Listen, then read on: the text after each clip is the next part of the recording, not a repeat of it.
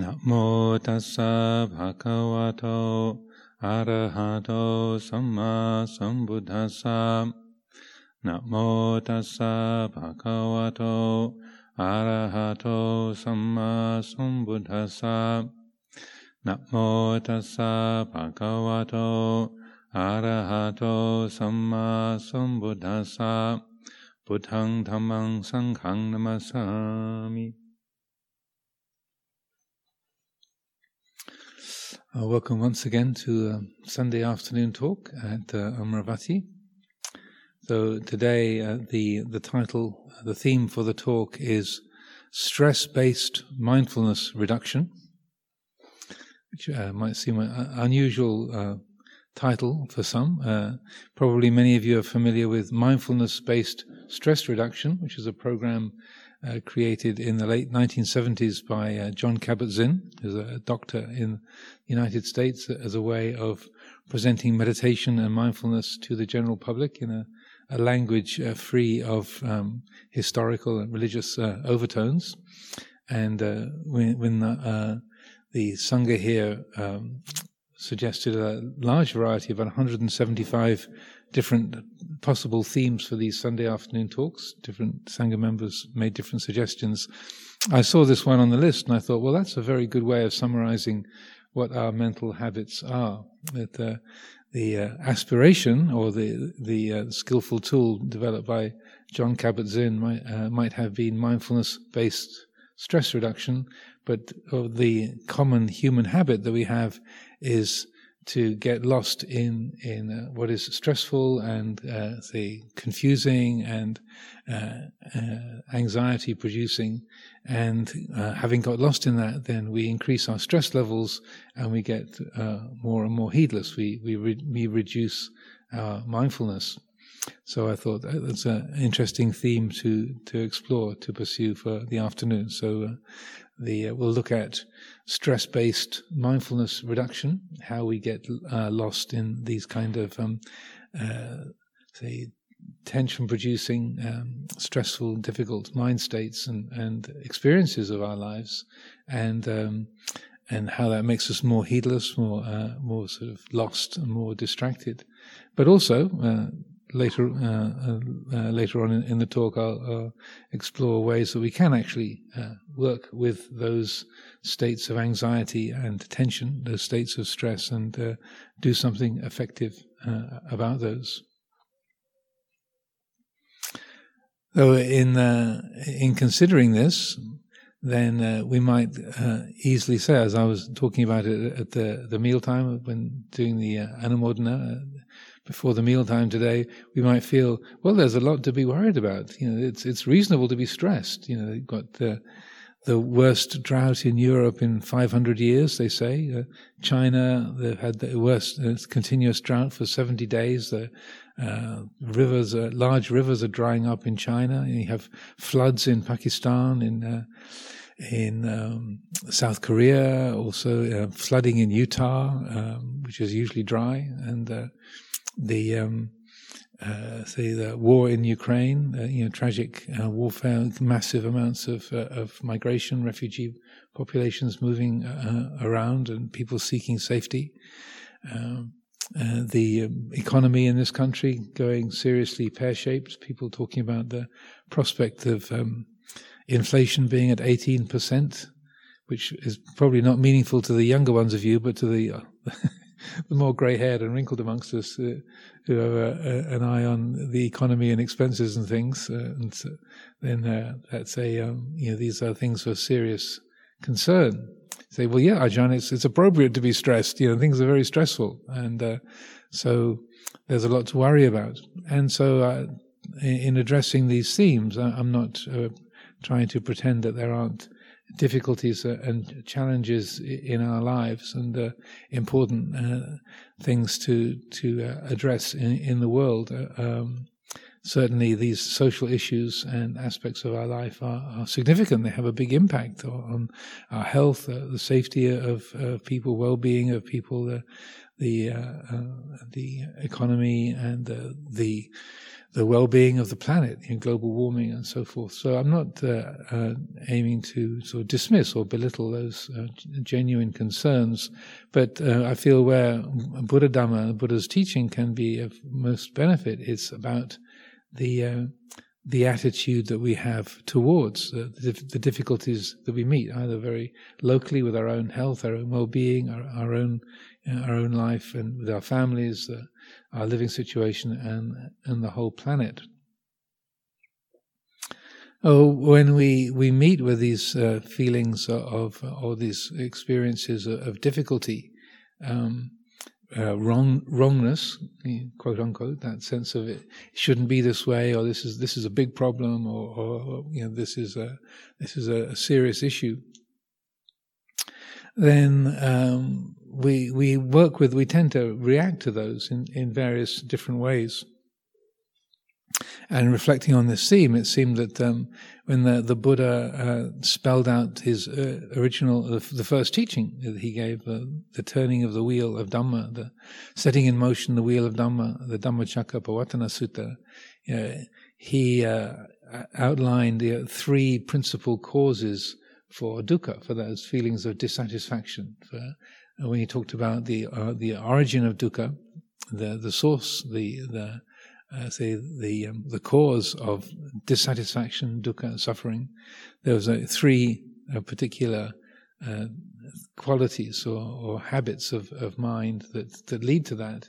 These are uh, kama tanha, the attachment to sense pleasure, bhava tanha, the the uh, the desire to become or the, the craving to become, to, to be something, and vibhavatanha, the craving to not be, to, to, to uh, switch off, to, to not feel.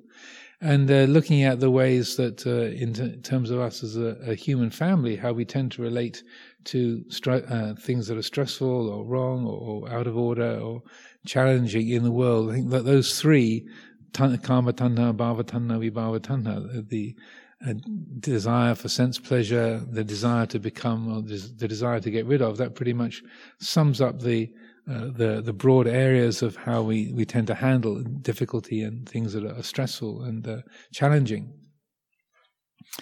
probably uh, each of us have our own uh, uh, favored ways of of handling uh, these. So I, I, wouldn't make presumptions about how it is for each one of us, but probably we can probably we can all recognize these different say, uh, reactive and habitual um, ways that, we relate to to difficulty or stress when things are, are, going wrong or challenging or have gone the way that we, we don't like, we don't want.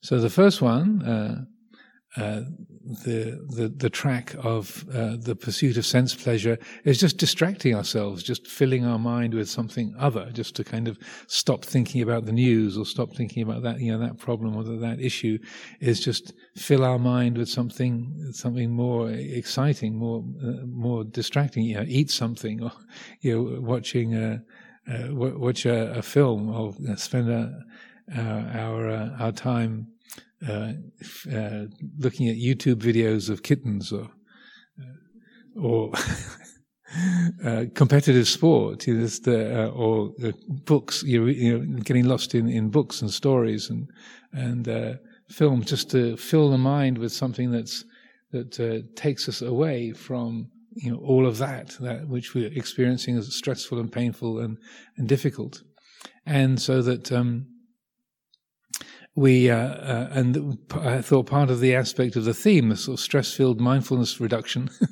is that even though uh, there might be some temporary relief by eating something or, or watching YouTube videos or, or uh, filling our mind with game shows or chat shows on on television or, or uh, competitive sports or, or, whatever it might be, um, that uh, it uh, that distraction or that that uh, that sense of relief, rather like you know scratching a, a, an, inj- an injury, as a bit of relief, but it can actually make the the wound worse. Uh, it doesn't really uh, uh, get to the source of the stress. It can actually, uh, unfortunately, sadly, you know, increase it.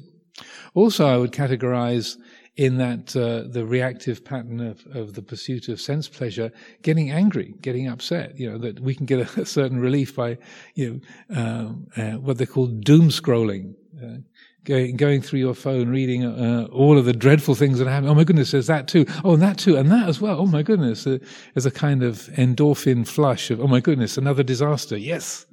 Uh, that's a, I don't know. I don't know if doom scrolling has made it into the Oxford English Dictionary. It probably has by now. It's probably uh, been there for a few years. But doom scrolling, there's a certain satisfaction in in in uh, uh, getting uh, more and more horrible information, or, or blaming. You're blaming the government, blaming the corporations, blaming our family, blaming somebody, anybody. You know that uh, that getting upset, getting angry. I would say that's also part of that karma, kama tanha, that uh, the uh, seeking to deal with that stress, the, those difficulties, those those um, uh, uh, challenges that, that, we meet, uh, getting angry, getting upset, and blaming, criticizing, um, and uh, contending, uh, and getting drawn into hatred and aversion. That's a, there's a, a, weird kind of satisfaction in getting angry, getting upset, and and and why doom scrolling is a is a thing. it's like why why people find themselves doing it. That there's a there's a kind of strange satisfaction in finding out more, even more bad news from even more places around the world.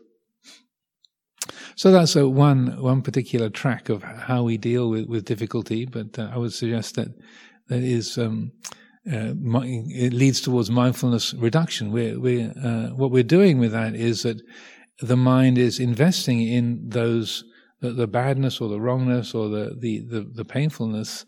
It's uh, it's reifying it. It's making those that that, uh, that seem more solid, more real, and more substantial, and so that uh, that uh, uh, the the, the you know the dukkha is is real. There's no perspective on it. So I would say mindfulness is a lot to do with having a perspective on what we're experiencing, whether it's pleasant or painful or, neutral, uh, and that when we get lost in in sense pleasure, absorbing our mind in a distraction, in uh, in blaming or criticizing, or just uh, our attention uh, sort of filled with with something else uh, we're losing perspective. We're absorbing into something that's that's uh, to do with, with sex or violence or excitement or you know eating or challenging or conflict.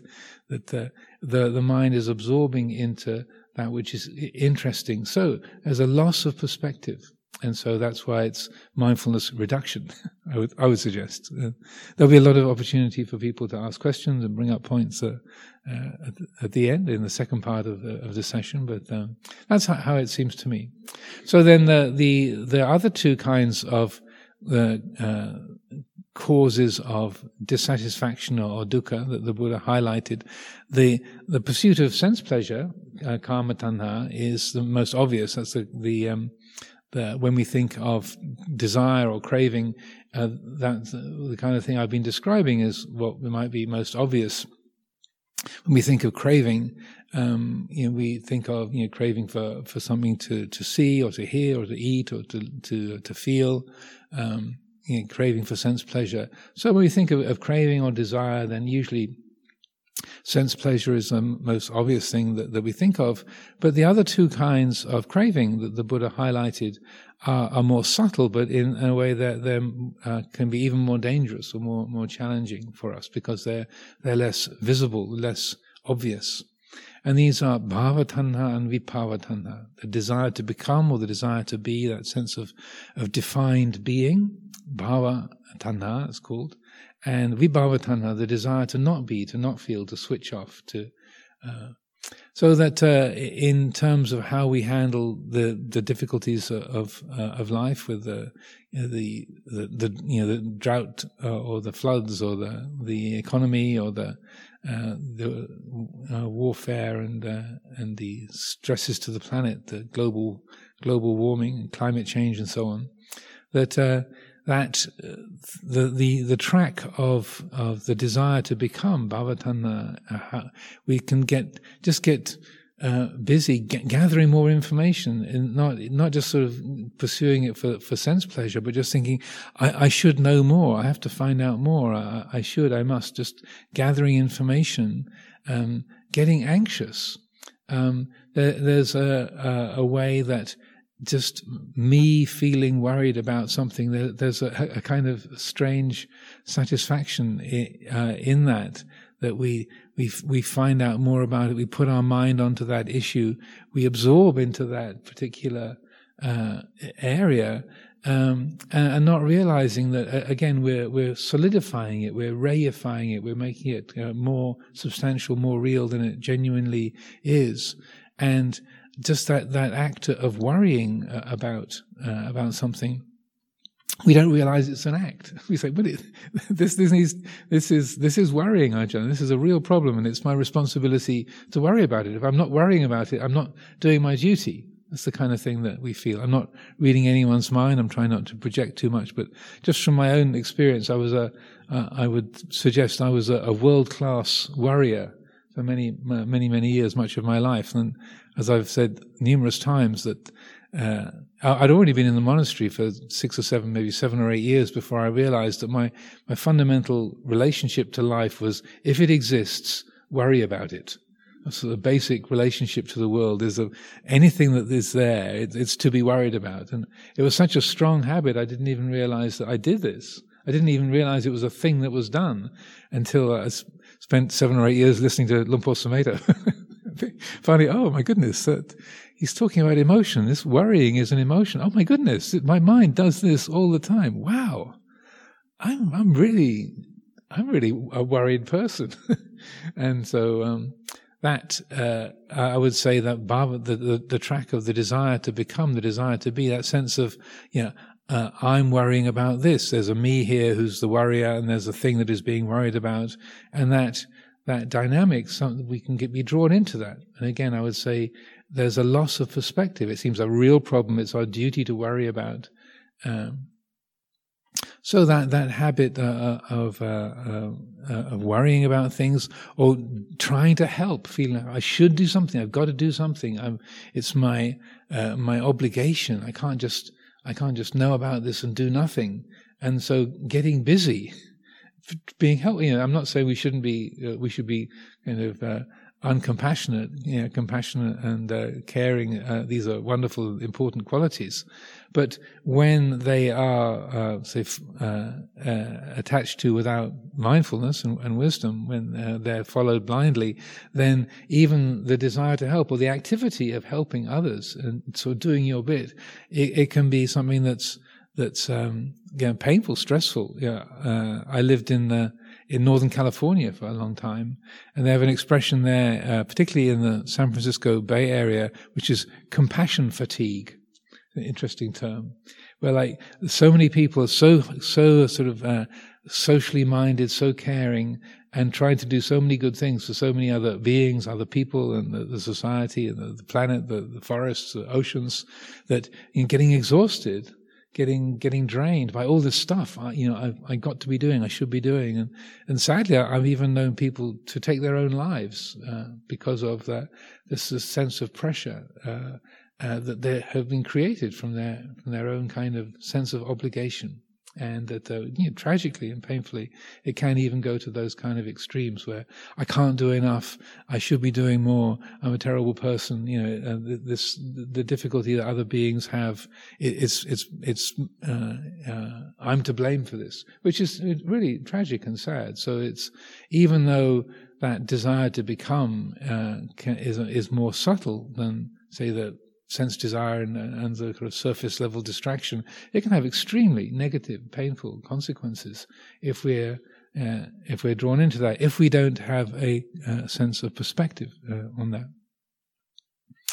And uh, so I, I, would say that you know, getting busy, uh, compulsive helping, um, uh, or you know, compulsive worrying and and fretting, um, that the yeah, we might not. It might be a, a, bit close to calling yourself a fritter, but a, fretter, F R E T T E R. Because I was a compulsive fretter.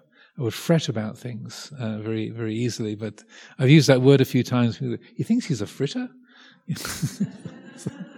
so, fretter, F R E T T E R, compulsive fretting. Uh, I found that uh, very easy to get into that, and just tiny things that the the mind would latch onto, and then get get uh, anxious, uh, create uh, uh, anxiety about, and absorb into that that, anxious, that anxiety, and make it a, a personal problem. Then the, the third of these, uh, the uh, the sort of the partner to the desire to become, is the desire the desire to get rid of vibhava tanha in Pali. And those of you who've listened, to Sumedho's talks or read his books uh, will know he he talks about these two qualities very very regularly because they are, uh, uh, in terms of meditation practice, they're extremely um, prevalent. They're very common habits. The, the, the desire to become, to get to get concentrated, to get enlightened, or the desire to get rid of our, our defilements, to get rid of our chattering thoughts, to, to get rid of our problems, and, and so forth. And so, vibhava tanha, uh, the way that that manifests in terms of dealing with, with difficulty or, or um, challenges in society, in the family, in the economy, and in the world, is just to, to switch off, to, to, to not feel. So, uh, alcohol drugs are particularly effective or common in, in I wouldn't say effective. Again, there's a, might be a temporary relief like s- scratching a scratching an itch. There might be a temporary re- relief where you can just stop feeling for a bit, but the, the, the drug wears off, the alcohol wears off, and then things are, are worse than they were before. Um, so that's uh, uh, that sense of, of going numb or switching off, not feeling. That's the the desire for annihilation, the vibhava tanha track. So that just I don't I don't want to know about it. I can't I can't deal with this.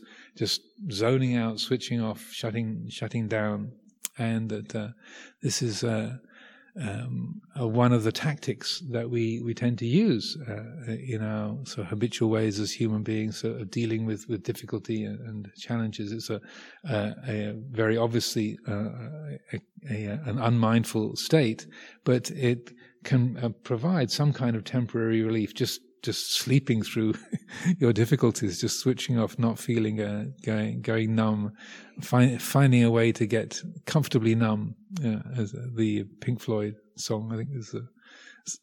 Uh, uh, it was after my time. I, I became a. Uh, I went into the sangha in 1978, but I, I, believe there's a Pink Floyd song called "Comfortably Numb," which is uh, describes uh, that sense uh, of of um, switching off and not feeling is it's very uh, attractive, appealing, or just to to zone out, to to to dis, dissociate, to disconnect from that which is challenging or seems to be so burdensome, stressful. So, uh, you know, this all might sound extremely depressing.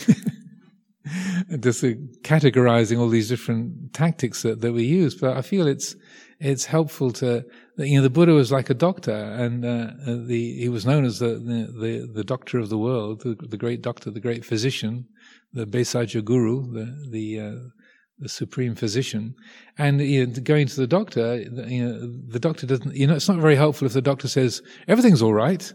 You know, it's more helpful if the doctor says, "Where does it hurt?" So uh, what what the, what's the what are the symptoms? You know, you've come to see the doctor. So what what's the where does it hurt? What what's the what's the what are the symptoms? What's the issue? So this is in a way checking out the symptoms and, and seeing uh, what the what the condition is. So roughly speaking, you can I think in particularly in terms of how we feel these states as individuals, uh, on the mental level uh, for, as an individual in the mental world, if the mind is drawn into that, um, the the the desire to become the bhavatanha track, sort of, uh, then we get lost in in associative thought, conceptual proliferation, what's called papancha in Pali. The mind just goes on and on, churns, ruminates, goes on and on and on, creating uh, one story after another and creating those kind of challenges and and uh, uh, reiterates them and uh, and brings no rest. Uh, so that there's that that quality of uh, papancha or conceptual proliferation, the restless thoughts that that, that um, seem to, to never stop.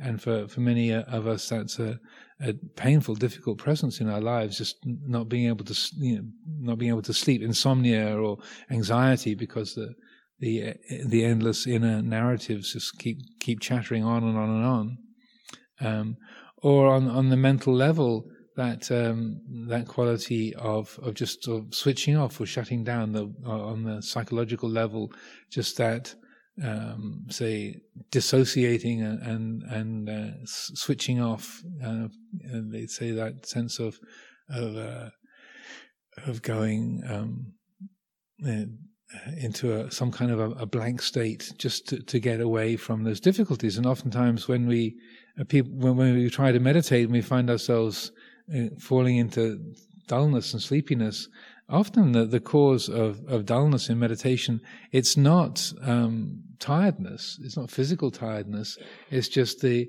the, the, mind being, being tired of the endless, endless chatter or the anxieties. So, you know, we sit down, cross our legs, close our eyes, out, out we go, you know, nap time because uh, we don't want to have to just to, to deal with all of that, that chatter so that the, the system develop. I'm not recommending this as a, as a path, but uh, some of us who've been meditating for many years, it can be a, unfortunately a well-worn track that you, you sit down, close your eyes, and then uh, it can feel quite peaceful, but it's a very, it's what, um, uh, uh, Luang Por would call the water buffalo equanimity it's like the the kind of the mind has switched off and is is sort of uh, discon- disconnected. It's in a, a, dull, stupefied state. It's not.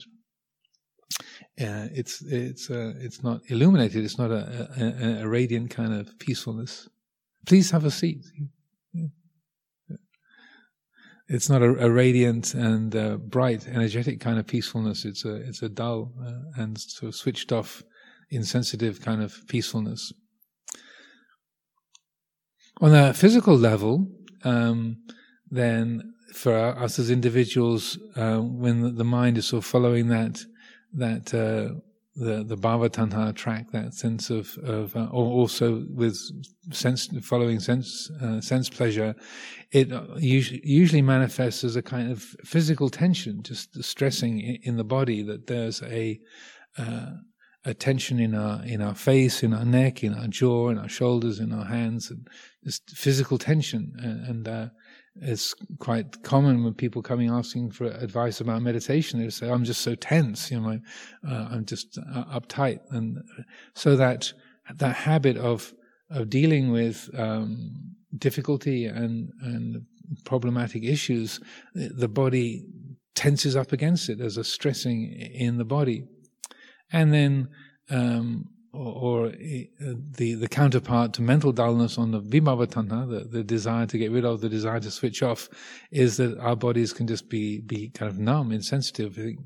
We might feel like, well, I, I know I'm alive because I can see things, I can hear things, but it feels like I'm of dead dead from the chin down. That there's there's there's no sensitivity, there's no feeling in the body, so that the, the body can go uh, seemingly kind of completely numb and insensitive. So these are, uh, you know, these are challenging and um, so habitual pathways that, uh, that that we can follow. And so we might think we might recognize this, like I'm getting lost in distraction. I'm getting caught up in spending hours and hours watching, you know, repeats of game, you know, not even today's game shows, repeats of old game shows that I've already seen before, or or you uh, watching endless movies, or getting lost in in uh, detective novels or, or uh, whatever, d- this distraction and uh, or getting caught up in anxiety and uh, or, or, just uh, going numb and, and following these different tracks of of uh, avoidance um, of, of dukkha. And so we might think, well, you know, I'm a Buddhist, I'm a meditator, I want to practice with this. I really need to, to address this. I want, I want to work with these, these habits. Um, but, possibly even more depressingly.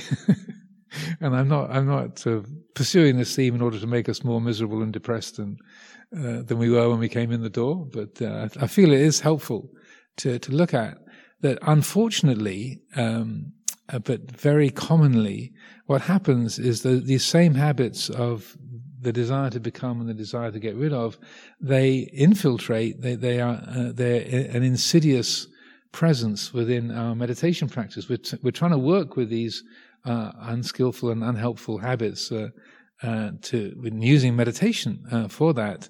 But unfortunately, sadly, tragically, the same habits can work into our, our meditation. Uh, and so again, I would say this is one of the reasons why Luang Por Sumedho would uh, talk about bhavatanha, vibhavatanha, the desire to become and the desire to get rid of. He would talk about them so much because it's such a common, uh, say, trait, uh, such a common habit with, uh, within us in meditation.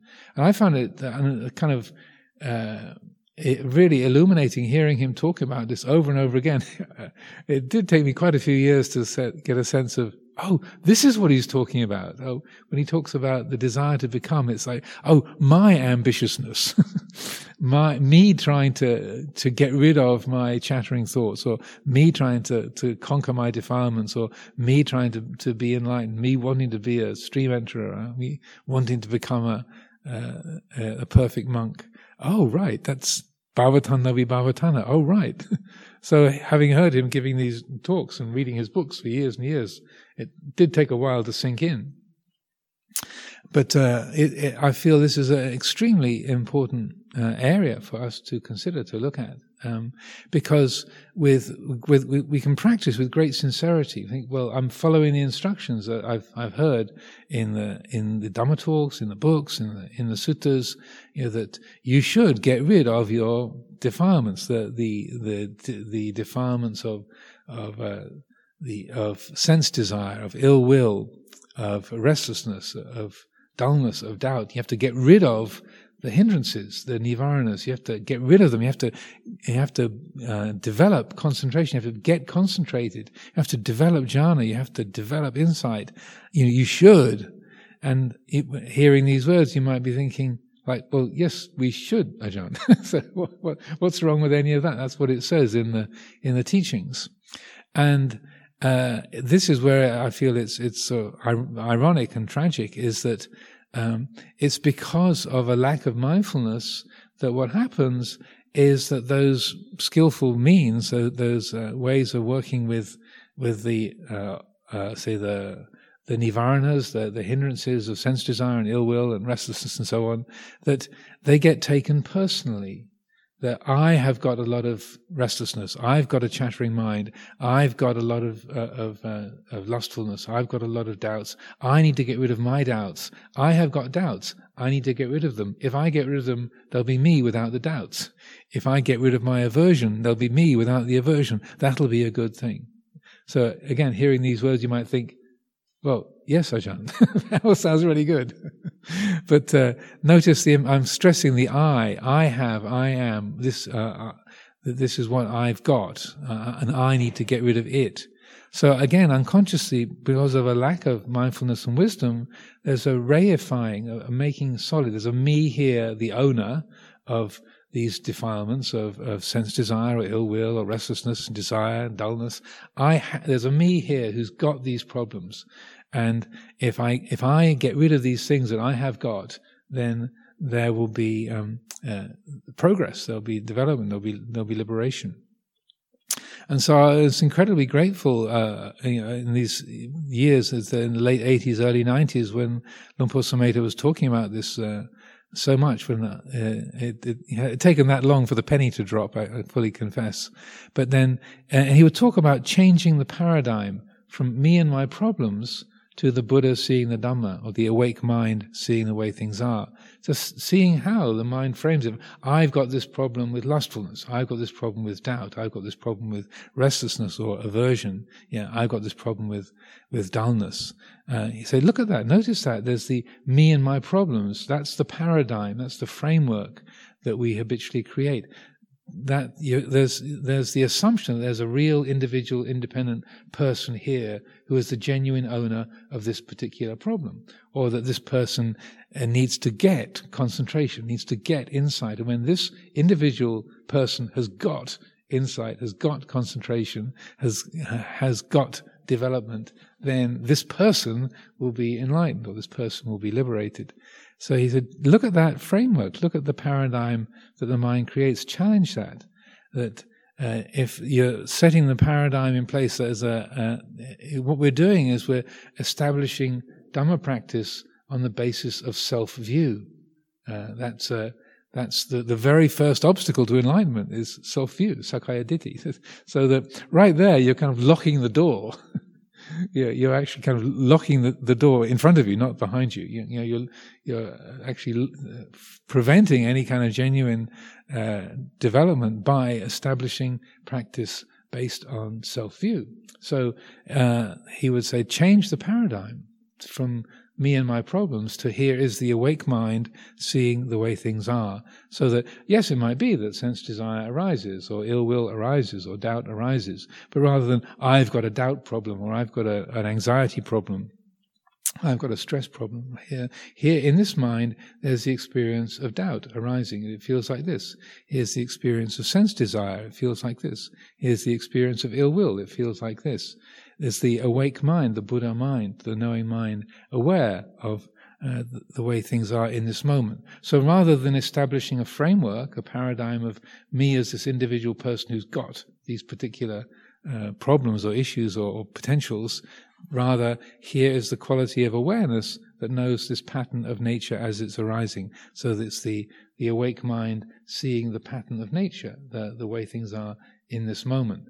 And so um, that I feel, in terms of skillfully uh, working with these habits of of uh, stress-based mindfulness reduction, to, to go in the other direction of mindfulness-based stress reduction, to to establish genuine mindfulness and to to reduce uh, uh the stressing and the the problem-making um, factory uh, that, uh, that that's is very active within most of our minds to uh, to see how that habit is well formed. You can't just oh I decide oh from now on I won't let my mind think in that way. you know, we can't just d- decide uh, uh, as an act of will to to change the habits uh, of a lifetime, but at least we can see that those habits are there. We can get familiar with those those symptoms, and then uh, uh, work with uh, the development or changing the attitude, changing the,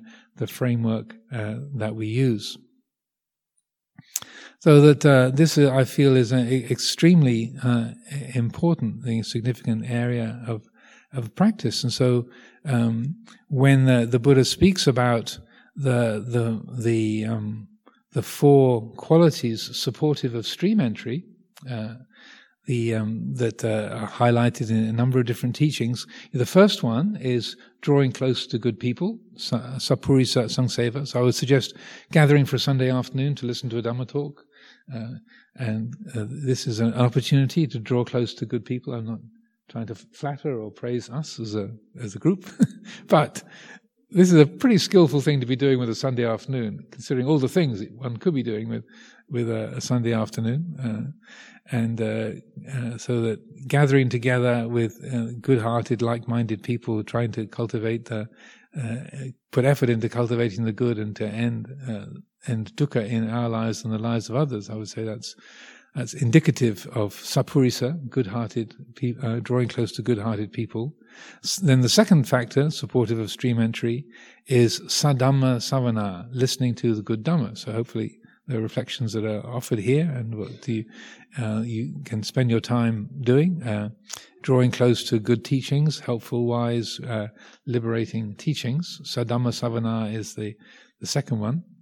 The third one is yoniso manasikara, wise reflection. So using our, our intelligence, our capacity to, to think and to explore, to recognize the patterns of the world, rather than using our intelligence to get lost in conceptual proliferation, ruminating and, and generating anxiety, the um, uh, we can use our capacity to, to, think and to reflect very differently. So yoniso manasikara, wise reflection, is uh, extremely important capacity. So it's really the ability of the mind to recognize the patterns that exist in nature, how one thing relates to another, how, how nature works, how, how life works, and how things relate to each other. So yoniso manasikara, that investigative, exploratory uh, ability that, that we have, and the, the ability to recognize how things relate to each other.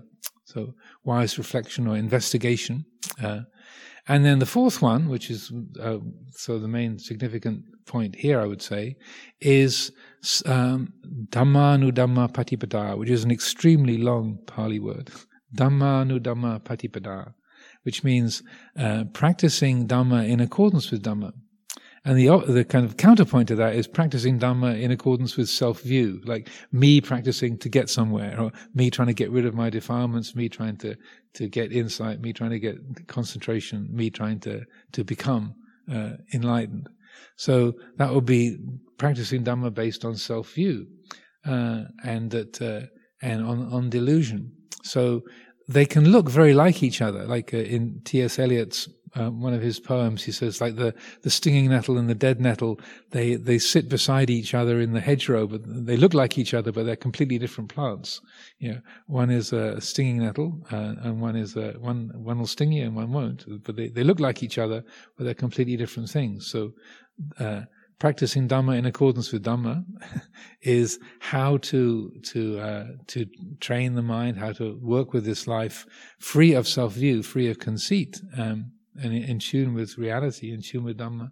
And the other is more like the stinging nettle, which is the where we we practice Dhamma based on on self view.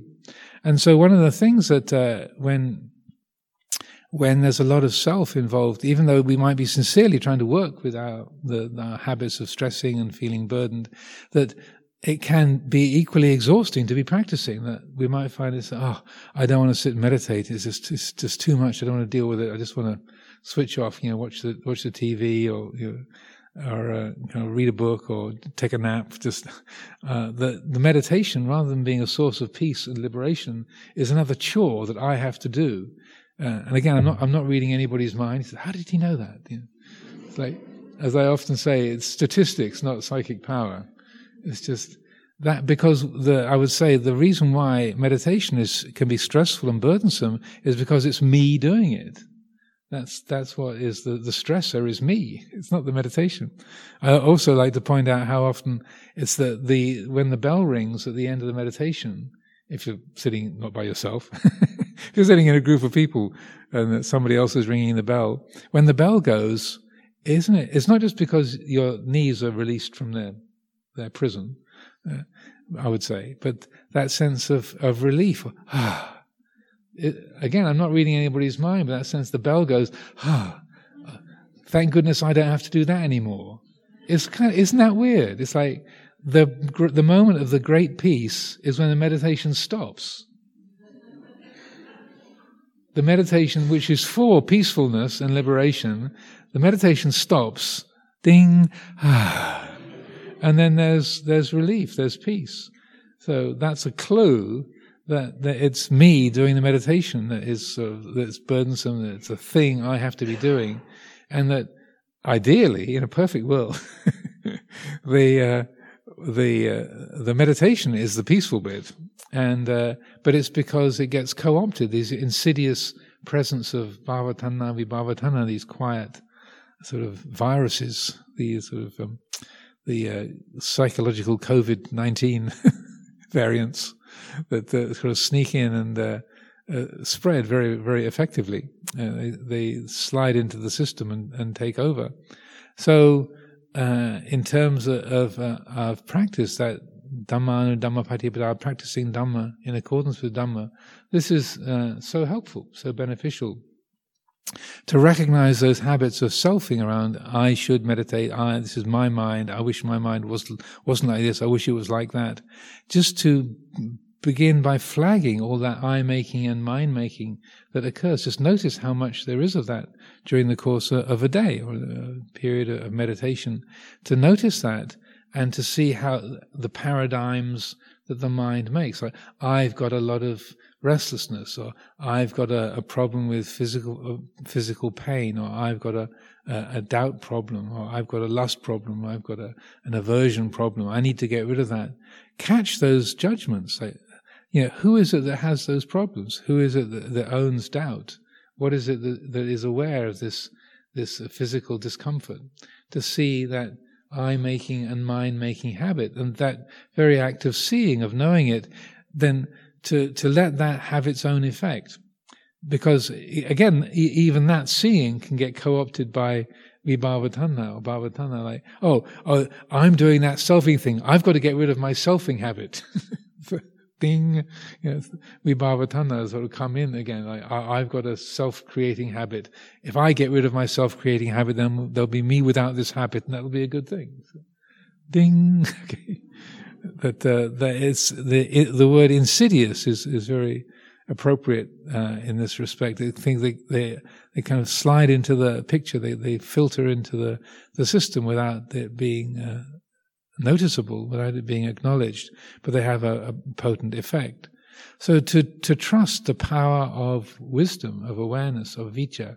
So just knowing that aversion to pain or that feeling of restlessness or the, the presence of a doubt and just letting the, the awareness have its own effect. So I like to talk about this principle of a of a self-adjusting universe or a self-adjusting system.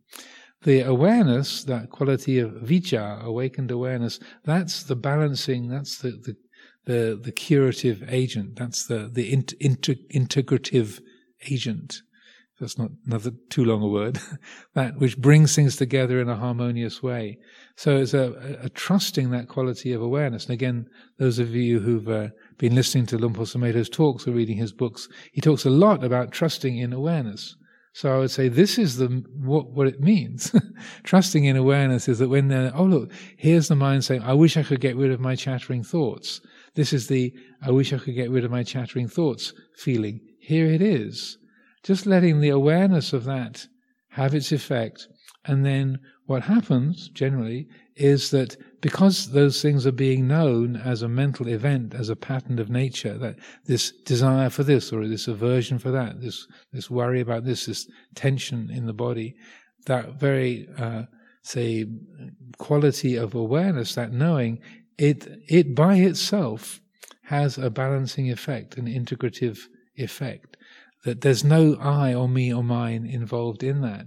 It's the the uh, the, mind, the thinking mind can say, "This is my awareness," or "I am doing the awareness thing," but that's more self-creation on its own. That quality of vijja, that awakened awareness, it's not a person. It doesn't belong to a person. It's what arises in the heart when uh, there's genuine mindfulness and, wisdom. That quality of knowing is what arises uh, from that, uh, say uh, attuned engagement with the with the present reality. The, the heart, the mind engages with the present reality in a completely unobstructed way.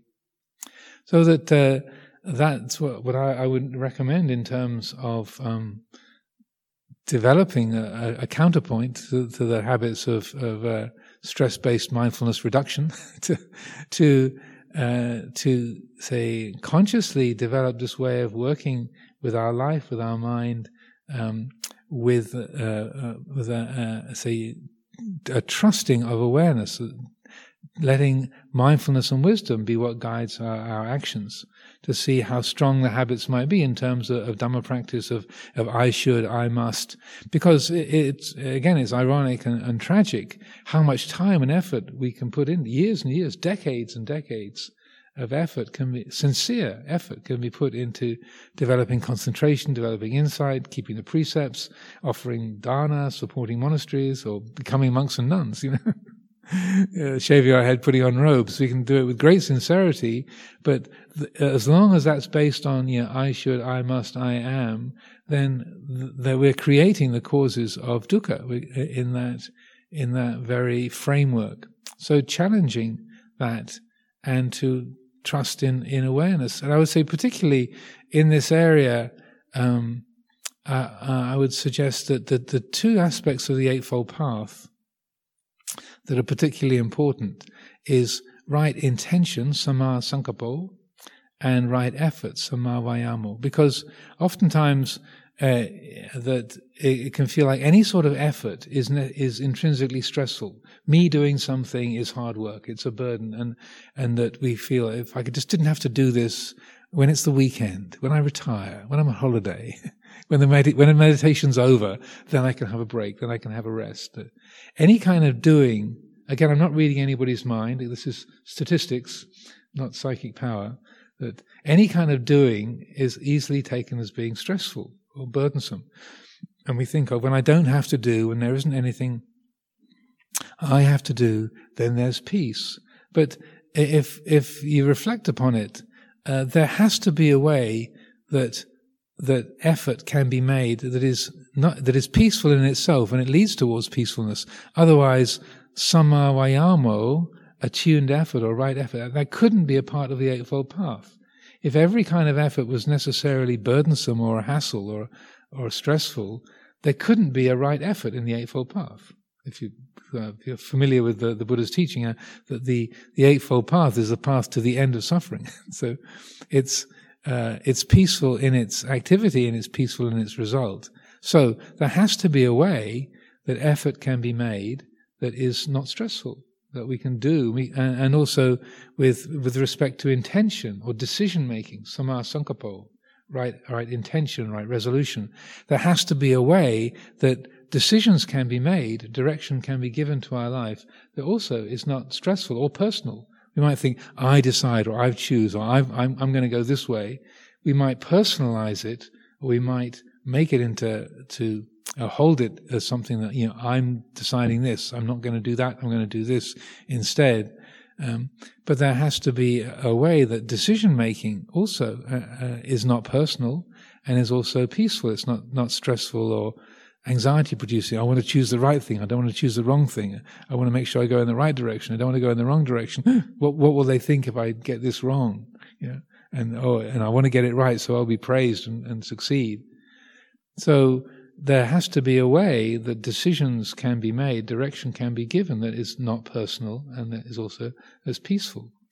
So, uh, in those two areas of the Eightfold Path, Eightfold Path in particular, I feel it's it's really helpful to, to look at that and to see how we can make decisions, give direction to our to our life based on mindfulness and wisdom, rather than on me and mine, what I should do, what I shouldn't do, what I want, what I don't want, but rather to uh, attune uh, the heart, the mind to the present situation to use those qualities of wise reflection, mindfulness, wisdom, to assess how things are, and then to uh, draw upon that in, uh, those qualities, that intuitive wisdom, to see what looks like a good way forward, and then and then to say, okay, this looks like of all the possibilities that seem to be apparent, this looks like a way forward that will be bring most benefit, will be most uh, effective. Let's try this and see what happens rather than I've decided to do this, you know, I want to get it right, I don't want to get it wrong, but rather this looks like a good way forward. Let's try this, see where it goes. And then if it leads to a beneficial result, then rather than, yes, I got it right, you know, people will be so pleased and so impressed, or like, oh no, I got it wrong. Everyone hates me. They think, they think I'm an idiot. You know, that is the, again, the habitual ways we relate to success and failure. Uh, and, uh, is that we we take it very personally. But uh, if we base decision making on mindfulness and wisdom, okay, this looks like a good way forward. Let's try this and see what happens. If it's not based on self view, then even if it goes to a like, well, this wasn't a good choice.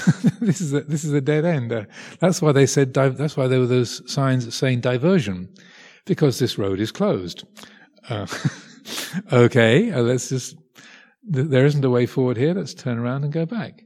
It's not taken in a personal way. It's not like an ego uh, disaster, an ego-based disaster. It's rather like, oh, that's why the sign said diversion. I saw it said diversion, and somehow I thought it didn't apply to us. Right. And again, I'm not spying on anyone, but probably most of us have had that kind of experience from time to time. That okay, that's not a way forward. Let's turn around, go back, and it's not taken as a loss or a problem or anything that uh, is a cause for, for anxiety or difficulty, but rather it's a, a skill. We we work with the situation, uh, and we learn when things don't come out in a fortunate way. We learn from that. We don't take it personally. When things come out in a fortunate way, uh, we learn from that. We don't take that personally. Rather than, yeah, I got it right. I'm a success. This is perfect. This is wonderful. Everyone, everyone will think I'm great. I chose the perfect route. they'll be they'll be so impressed. Like, okay, well, uh, that worked that time. You know, we'll, we'll see what happens next time. Well, let's let's learn from this and uh, and uh, say not making a meal out of it if we get things right or we're praised or successful and not looking upon it as a disaster if things go go poorly or, or come out in a way that brings more difficulties but whether it's got conventionally speaking a success or a failure uh, we learn from that oh in in terms of of uh, working with uh, the these habitual traits of getting lost in, in papancha, conceptual proliferation. Again, if there's that rousing of awareness and that, that knowing of the mind getting lost in thought rather than, oh, I've got to stop my mind proliferating, then to, to know that, uh, to reflect on that and say, okay, well, I've been lost in this train of thought. Where did this begin? And we can follow it back. And this can be an interesting exercise to sort of trace back to the, to the, the source, uh, where where your particular sort of two and a half hours of distraction, where that began. It's like, oh, well, I just saw that person's name in a, in a headline. And I thought, oh, who is that? And then I looked up the name and then turned into this whole kind of search through Wikipedia and, you know, out into the maps of the world. And how did I get here? Oh, it all began with just, I just happened to see that name in a, in a headline. And I wasn't even particularly interested in the story. oh, that's where it began and say, oh, that's that was uh, what it all came from. So that just hearing the sound of a bird or a, noticing a sensation in your body, that, oh, it was just that sensation, it was just that sound, it was just seeing that word. That's all. All of that whole universe just whoop, arose from that. Aha! Look, it was really nothing. There was no thing really there at the root, at the origin. So that can be an interesting, useful exercise to work with papancha, conceptual proliferation. Uh, also, just to see uh, how um, we uh, we we have a habit about, and again going back to my my worrying tendencies for many many years, was that uh, the way my mind related to the experience of, of, of, wrongness or imperfection was to worry about it, and, and I, I, brought along this um, the this little booklet. This is called the Hsin Hsin Ming, the Verses on the Faith Mind by Tseng the, the, the third Chan, patriarch of the Chan tradition in China. And uh, I'd read this many, many times. I heard it quoted many, many times. But during that era of finally getting the, the message of Sumedho's teachings about meditation on emotion and the, the habit of, of uh, creating worry, there's particular uh, lines at the end of it, which says, One thing, all things, move among and intermingle without distinction. To live in this realization is to be without anxiety about non perfection. To live in this realization is to be without anxiety about non perfection. And, and, even though I'd read those words, uh, you know, this is a very worn out copy, as you can, you can probably see. I'd read those words many, many times. I heard them many, many times. Re- the, the penny really dropped. It's like, wow, to be without anxiety about non-perfection. So it's recognizing, yeah, the mind sees this as imperfect. The economy, the family, the drought, the, the, the war in the Ukraine, the, the, uh, it's imperfect. There's wrongness there. There's things that are out of balance. But we don't have to invest in anxiety, to be without anxiety about non perfection. We're not switching off, we're not getting tangled up. There's a knowing of that. But and on a conventional level, it's imperfect. But on an ultimate level, it's like this. Doesn't mean we don't do anything. Doesn't mean that we don't take action. But the the heart frees itself from that that stressing, that uh, that uh, anxiety generating habit. Um, to be without anxiety about non-perfection. It was uh, I was in the old, old Sala. I remember hearing Luang Por Sumedho saying um, saying something, and and then uh, thinking of those words. And, wow, that's never crossed my mind as a possibility. Like if it's imperfect, worry about it. Right? To be without anxiety doesn't mean that you don't care, but the mind is just not getting lost in that reactive pattern in respect to it. So then with a mental numbing, then we find that we can we can generate brightness. And I would say that that quality of vijja or awakened awareness, that is the source of inner brightness, the the um, pabhassara citta, the, the bright heart, the bright mind. that the more that quality of awareness is generated, that is the source of brightness. So rather than just going Uh, or switching off and going numb, to cultivate consciously that quality of, of awareness, that using that, trusting in awareness to, to, to wake up to what is present. On the physical level, if we find ourselves you know, tense and uptight, just to take the, the time to feel the presence of the body, to to to know those those feelings, not to, to, to hate that or fear that or resent that, just to know that tension in the body, and once again cultivating awareness. Let the awareness rather than I've got to get rid of my tension. If I can get rid of my tension, there'll be me free of tension, and that will be good.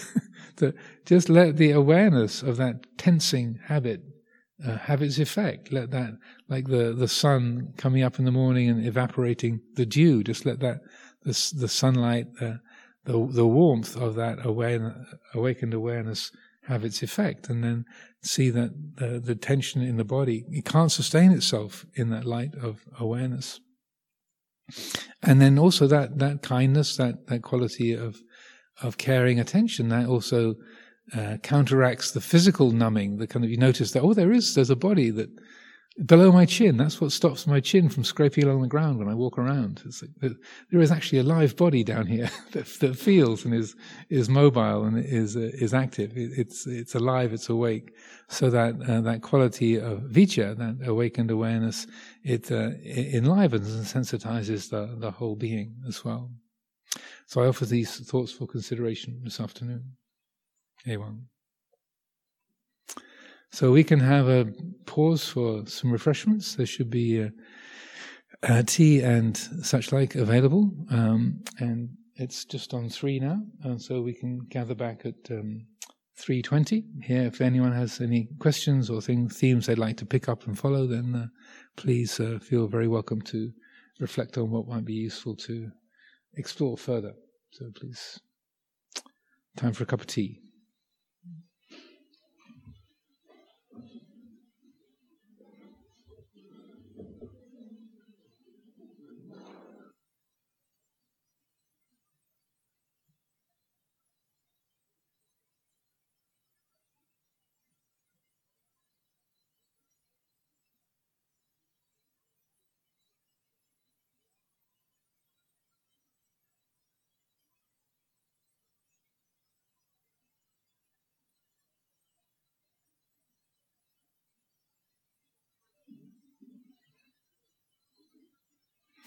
So we have about uh, half an hour or so for uh, some Dhamma conversation and uh, any particular themes or points that would be good to pick up on. Uh, there are some microphones. I would ask uh, people to use the microphone so everyone can uh, can hear the question.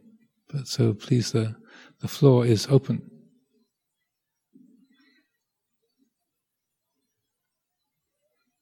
Please don't be shy. So.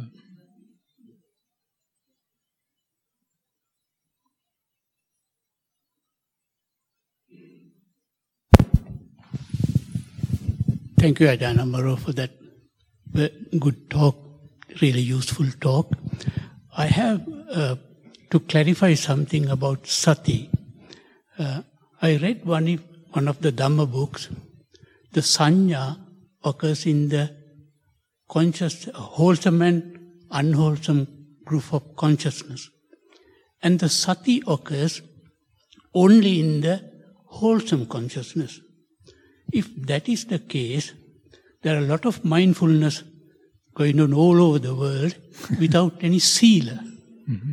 So isn't it dangerous to do mindfulness without sila? Or can you benefit without sila doing the mindfulness?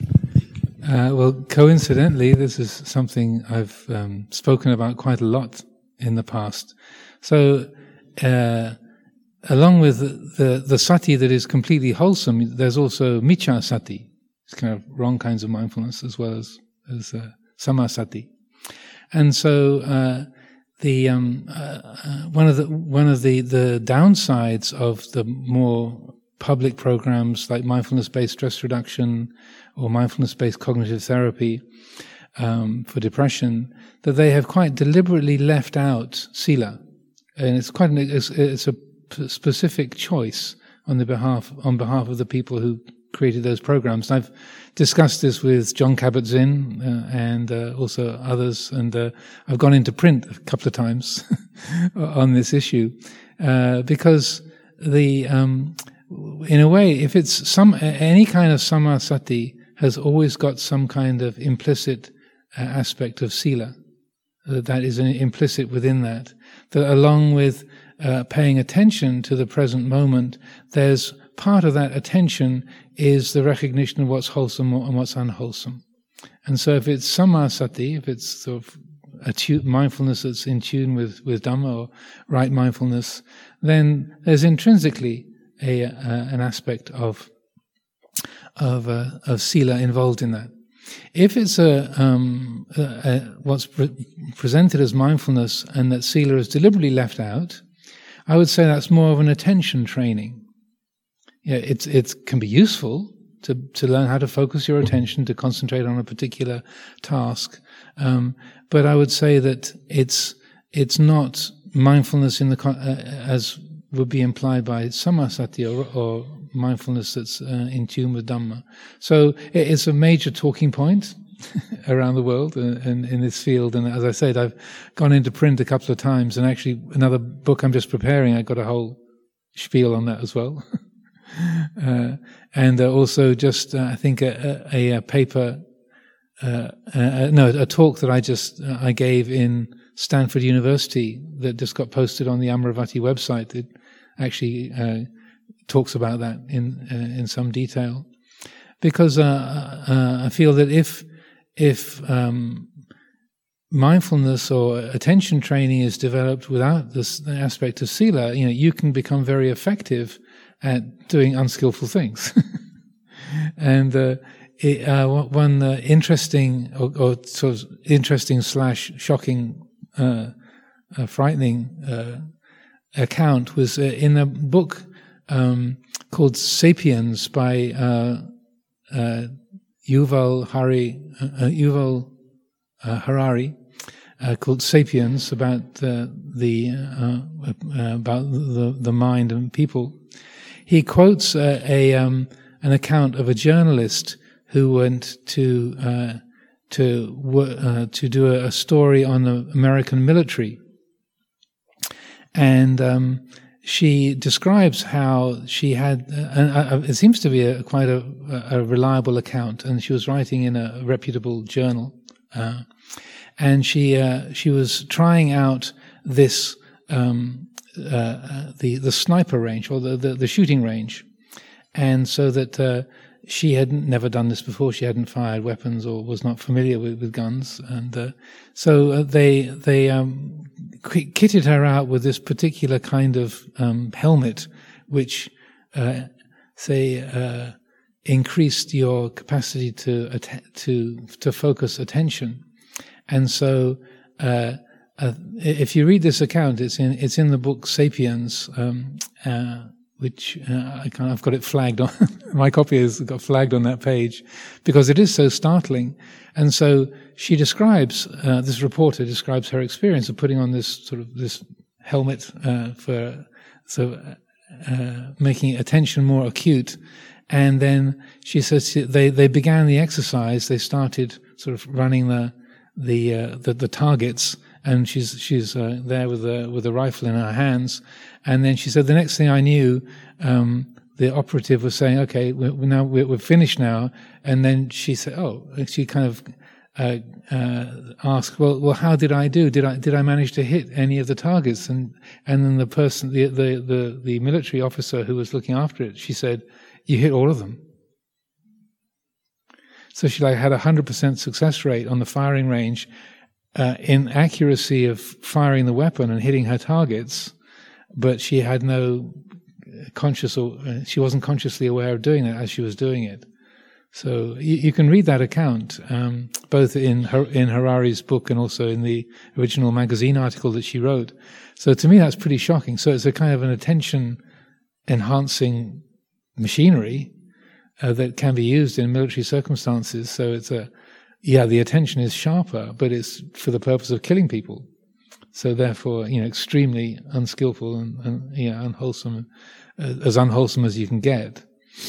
So uh, I have had a, a, an ongoing campaign to try and persuade people like Jon Kabat-Zinn and Mark Williams and all these good people. You know, these are friends of mine. I mean, I know these people well. Uh, at least Jon Kabat-Zinn I know quite well, and um, I've been quietly persuading them that maybe the next stage of mindfulness is uh, rather than mindfulness-based cognitive therapy, mindfulness-based behavior therapy, and so that. Um, because also the uh, in terms of the therapeutic model, and maybe there's a few therapists here today. In in terms of therapy, uh, it can be uh, a, very strict no-no for a therapist to tell a person to change their behavior. Um, the, their job is to help them deal with their minds, but you can't say, you know, you shouldn't be, you should behave differently. So, like, um, if you, uh, and so to be able to, to say, if you were not cheating on your spouse, you would feel less anxious. Or if you didn't make a livelihood out of defrauding the bank that you work for, yeah, you would feel more at ease with life. Know, apparently, I mean, maybe those are extreme examples, but uh, it's not the therapist's job. Or you can, a therapist in some circumstances can lose their license if they uh, are telling people how to live their lives. And so that uh, uh I'd like to change that personally, to to say that well, because within Buddhist psychology, Buddhist practice, what you do, how you, the words you say, the actions you take, are intrinsically related to how you feel. And when the, the Buddha talks about the process of liberation, uh, you know, he one one particular teaching, a sutta called known as liberation is a natural process. He says uh, one who lives according to the moral precepts, uh, who keeps sila, they don't have to think, "May I be free of remorse." You know, one who is who keeps the precepts is naturally free from remorse. They don't have to think, "May I be free from remorse," because they're not creating the conditions whereby remorse would arrive and arise. One who is free of remorse doesn't have to think, may my body be relaxed, because one who is free of remorse, their body is naturally relaxed. One whose body is relaxed, they don't have to think, yeah, may I experience pamojja, delight, uh, may I be at ease, because it's natural for one whose body is relaxed uh, and is free of remorse for them to feel delight, pamojja. One who feels delight, they don't have to think, may I experience joy and contentment, because it's natural and then so forth from one who is joyful and, and uh, is content, who has sukha, and piti and sukha. There's no need for them to think, may my mind be concentrated, because for one who has who has joy, who experiences joy and contentment, it's natural for the mind to be easily concentrated. And then one whose mind is concentrated, they don't have to think, may knowledge and vision, insight, may insight arise, because it's natural for one whose mind is concentrated for insight to arise, and so on all the way up to liberation. So the root is sila. in that, that respect. So if we want to, to, to not be confused or we don't want to feel um, self-respect, stop doing things that are not respectable. stop doing things that create confusion. I mean, it's a bit simplistic. And, and I've, I lived in California for a long time with a lot of therapists around. So, well, you, know, you can't kind of say that, Ajahn. So, it's not so simple. But uh, in terms of Buddhist psychology, it may not be a, exactly that simple, but it's a major contributing cause. If we keep the sila, if we live in a moral and responsible, harmless, honest way, then we're creating the causes for ease and well-being within ourselves to a great extent. So uh, uh, I, would like to find a way of languaging that, that that becomes the next, after regular mindfulness uh, sort of developed into compassion and self-compassion uh, as a sort of a, an offshoot of of mindfulness. So I think extending compassion, uh, uh, the, the practice of sila as a way of practicing compassion or developing compassion for yourself and for others. That's a, possibly a way forward. So if there's any creative uh, therapists here or people who wish to develop this in a more full way, uh, I'd like to suggest that. But it's it's workable. You don't have to put it in a religious context or have any kind of scriptural qualification, but just in terms of human psychology, then I would say that there's a, a, uh, a way that it can be languaged that is not intrusive or oppressive, but is saying this is doing ourselves and, and the beings that we live with a lot of favors to, to live in this way. Yes, if you can pass the microphone behind you. Yes.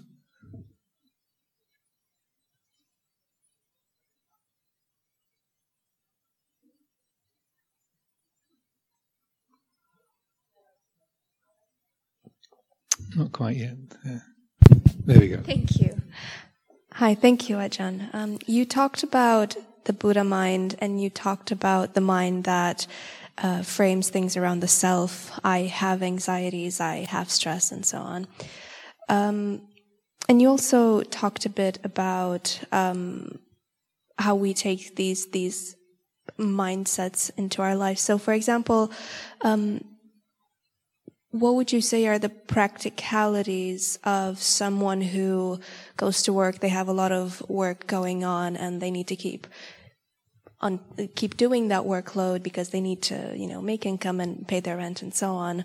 Um, and yeah, what what what are the practical skills that that person can can practice to uh, to I guess look at that situation and that pressure, if you will, uh, from the Buddha mind and not from the self-led mm-hmm. mind?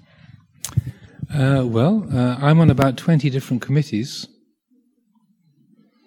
So I spend a lot of time in meetings, reading agendas and minutes, and um, correcting minutes. and uh, also I have a lot of responsibilities. Yeah, just uh, I mean, not, not just to, I'm not complaining, but just so uh, that's an area I've had to work with quite a lot. Yeah, and uh, the uh, like responsible the, the, the work the the building project that we have that's due to launch on Tuesday of next week. It's a, an 11 million pound project, uh, and I'm the managing director. I am. I mean, like on paper, it's like I, am the managing director of, of Amaravati Developments, which is responsible for that, the running of that project.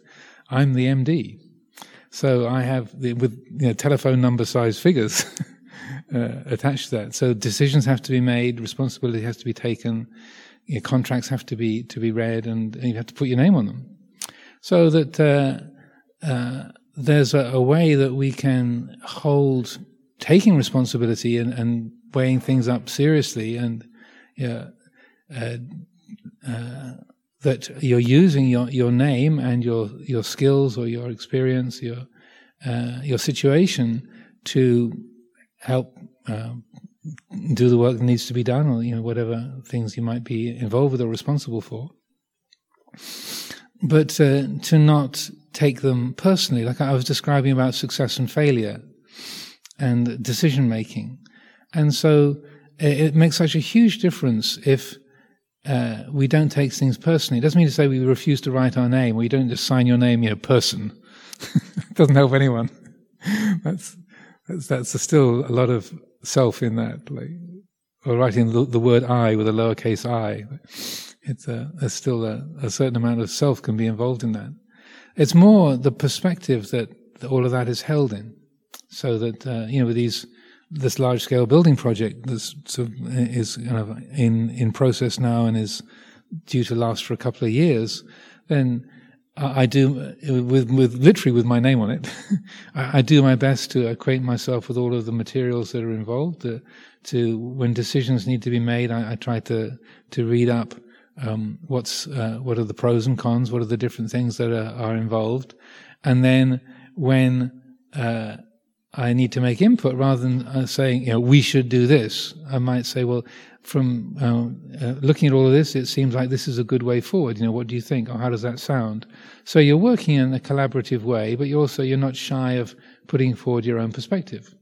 If you are trying to control everything, or there's a sense of it's got to go this way, and I'm determined for the, to get this result, then, as I say, you know, you are toast, or you're likely to be toast, or toasted uh, because that kind of rigi- any kind of rigidity or fixation on a specific result almost necessarily is going to create conflict. Uh, either fear in yourself that that result isn't going to happen, or tension between you and others that might have a different perspective. They might have better information or, or more experience, or they have a different perspective. So, um, both those, uh, not taking it personally, working collaboratively, but also not being afraid to take initiative and to put forth, well, this looks like a good way forward. Now, let's, what do you think? And uh, along in this whole process of this particular project of building a new sala and workshop and everything, it's been in process for quite a number of years. But that's how I've, I've tried to operate along the way, working in a collaborative way and being ready to sort of give directional or, or um, uh, say say yes, let's let's do it, or, or weighing up considerations. But um, that uh, the the more that it's it's not about me or what uh, or uh, or what people think of the project as an idea, but what's actually going to work on the ground, what's going to be beneficial, what's uh, what's of practical use, as far as one can tell. So it's not about the personalities or or reputation or or um, any kind of superficial thing, but really what is there, what, what's going to serve the community, what's going to be a, a, good gathering place with a good kitchen and a good workshop, and it's going to work on the ground. That's the, the primary thing. If if people uh, will say, "Oh, thank you very much, Ajahn Amaro, this is really great," okay, but it doesn't have to be a, a, a significant or deciding factor. Or it might be that people feel the opposite, like, "Oh, why did Ajahn Amaro do this? grumble, grumble, grumble. So, okay, well, uh, we'll learn that. We'll remember that for next time. we'll learn about that for future. That looked like a good way forward, and uh, all the discussions. It seemed like this was a a, a good solution. Uh, on the ground, uh, didn't quite work. We didn't take X or Y or Z into account. Okay, we'll learn that. We'll remember that for next time or next uh, situation that's comparable. So the less it's about personality and reputation, and the more it's about practicalities, uh, then the the, the um, I find that the the easier it is to to give direction or make decisions or or make input, uh, and that. Uh, so, to be honest, I'm not trying to boast, but I don't lose any, even though it's a large scale project with a big price tag on it.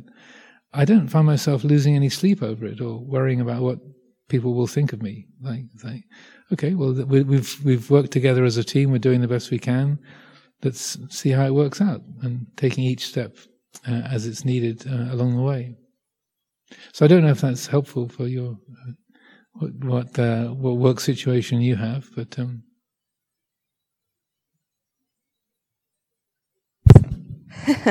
um, I feel like the quantity of the work is what's overwhelming me at the moment. The yeah, the sheer number of hours I need to put in. Yeah, sometimes it's good to uh, well, I, uh, you you make your own decisions, but um, one of the things is also feeling obligated to meet what you perceive as other people's expectations is dukkha, um, and uh, uh, you know, you, you, know, you make your own decisions. It's you know your life and, and your own choices. But I, going back to my sort of anxious period, I spent a huge amount of time and energy trying to fulfill what I thought other people wanted me to be and to do.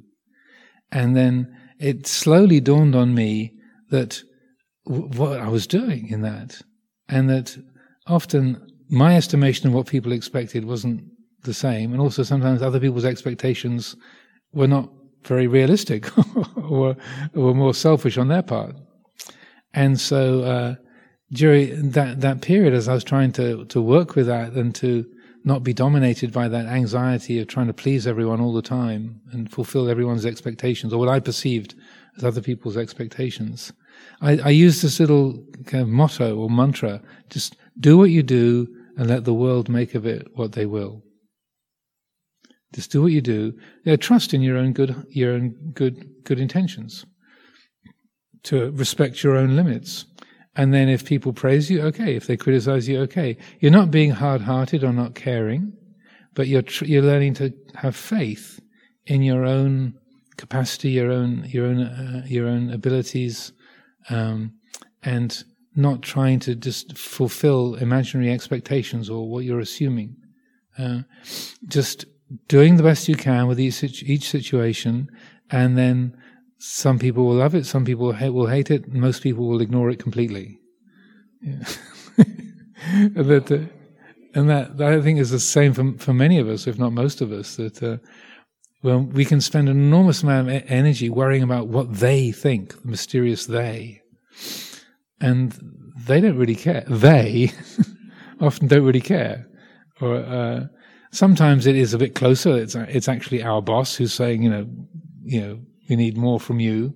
Um, but then the more that we develop a sense of self confidence or trusting in our own good intentions, then um, we find, uh, at least I found it's, it's myself much more able to say, well, you might be asking that, but uh, this is this is what I can give. I can't give any more than this.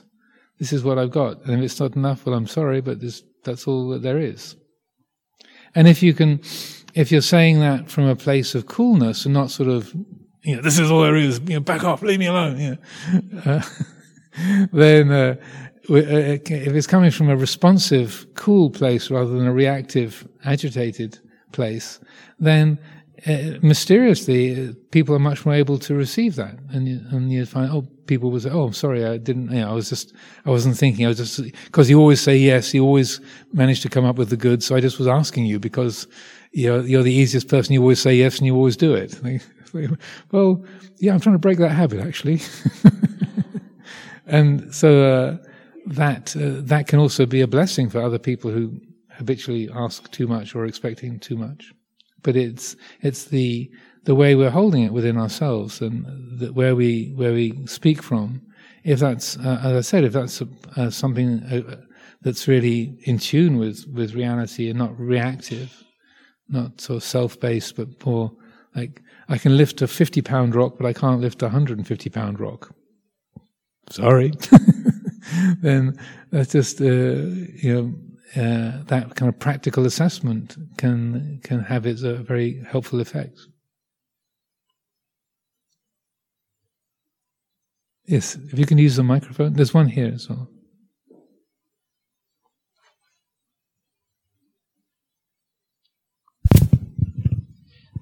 If it's not condescending, being sort of older and grey, as you were talking about earlier on, I thought that was a wonderful answer to a young person in terms of advice for the future, and and and, and that was very very very wise. Um, the question I want to ask is going back to Buddhist psychology, and you probably remember maybe a couple of years ago at the start of lockdown, you gave a talk online to Buddhist Society about um, renewal in, in, I think it was spring and, and, and renewal and so forth. Um, and what I can remember of it, an impressive talk, was about people having an opportunity to renew when they've offended. And so the question that I want to ask is based on Buddhist psychology and what the Buddha might have said about dealing with criminality. And I'm desperately trying to um, find a hook to hang it on to, to what you said earlier on. but you mentioned um, uh, mind altering substances and the abuse of drugs and alcohol. So I'm perhaps using that as a, as a, as a, as a hook, really.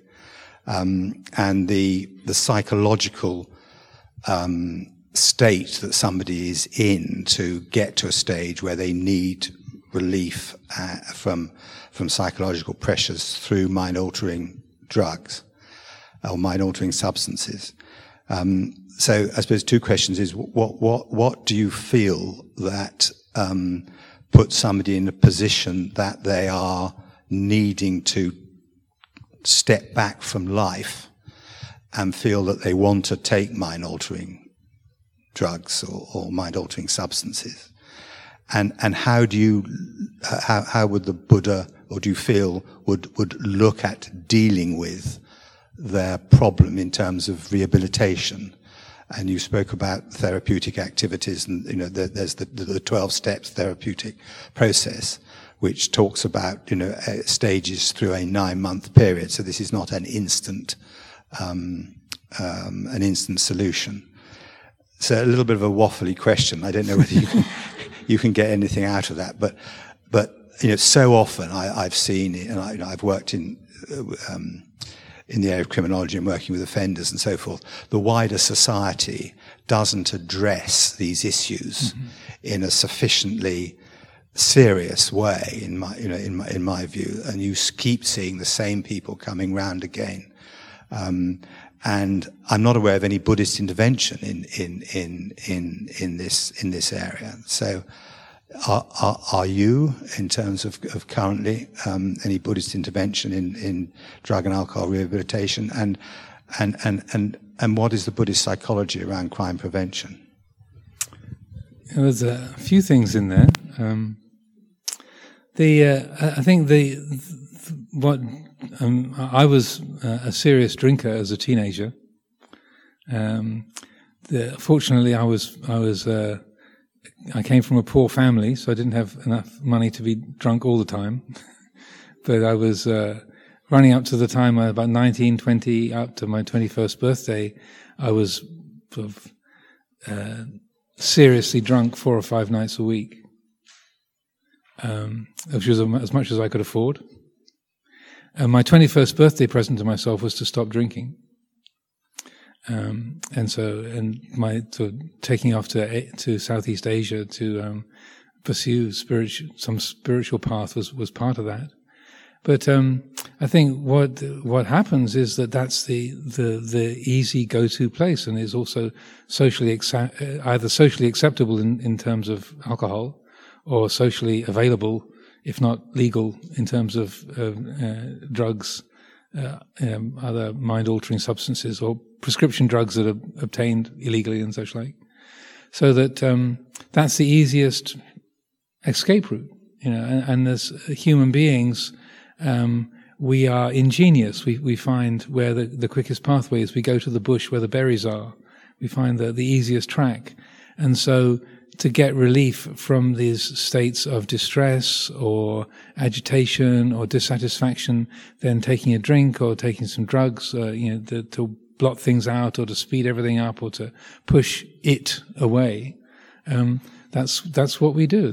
we easily go to the the, the most uh, available and fastest fix, and even though it might be criti- socially criticized, or um, we know it's only a short-term solution.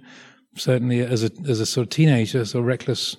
Uh, I, I, met someone I was at, I was at school with um, at a at the funeral at the ceremony at Chithurst, quite surprisingly, and. Um, he. Uh, I I didn't know him well. He was a couple of years below me. he he said, "Oh yeah, I know you. You know, you were you were known as reckless. You know, that, that was, your reputation was reckless." So interesting. yeah, having been a monk for forty, a Buddhist monk for forty years, but. Uh, but that, yeah, so as a reckless teenager, that was the easiest thing is just get wasted on a, you know, uh, as often as possible and on whatever was available and whatever you can get away with. So that's, uh, but then by the time I was 20, then seeing that this doesn't, uh, this doesn't solve anything. And, uh, of, and I, I, feel that the um, what in terms of, of, the use of of drugs and alcohol as a, as an easy escape or as a as a buffer, it's because alternatives are not available. Alternatives take more work. It's it's more work. It's not such a, a simple track as just hit the off license or you know, go to the pub or, or, find a dealer on the street. You know, and if you're if you're in the drug acquisition business, you know where to go. you know where to find stuff. You know how to recognize the, the, what a dealer's wearing or what they look like or where to find. Uh, in my memory, uh, not that I've looked for anything like that recently, but if you're if you're in the field, you you know the signs, uh, whatever your drug of choice might or be, your behavior of choice might be. So that it takes work and it takes effort. But that, that and I said my, my 21st birthday present to myself was to stop drinking because I could see if I don't change this, I'm, I'm going to be dead by the time I'm 25, either through just alcohol poisoning or just reckless living, you know. I felt I had some extremely competent guardian angels that, uh, uh, kind of joking, uh, you know, and not joking. As a as a teenager, there were some scrapes I got into, some lit, you know, crashes I had that. Uh, thought, how did I get out of that one? so without without too much more than a couple of scars, uh, I was just remembering the other day. One day, I, I, uh, after a bottle of vodka, I woke up with a beer handle in my the handle of a beer mug in my back. I thought my back feels a bit strange. And I kind of reached around, and there was this lump of of, uh, of glass sticking in my back. I've still got the scar a bit of a handle of a beer mug sticking in my back. Like, oh, messed up the sheets as well. Okay, bit of tidying up to do this morning. so I, I kind of somewhat familiar with the territory, but it was only when it was like this isn't the, the, this isn't a way forward. This, this, this is a dead end. And I don't want my life to, to be this story. That, that, and that's the kind of thing as an inner motivation needs to happen. And then I didn't know what the, the way forward was, but I had strongly suspected meditation and spirituality was the, the, the, the path to go by. So in terms of, of sort of criminality and, and pe- weaning people off that as a as a um, uh, a go-to place in society. I think presenting the other options, like mindfulness practices, meditation, making it more available, making it more accessible, um, and and support. I think AA, the twelve-step programs, are absolutely brilliant.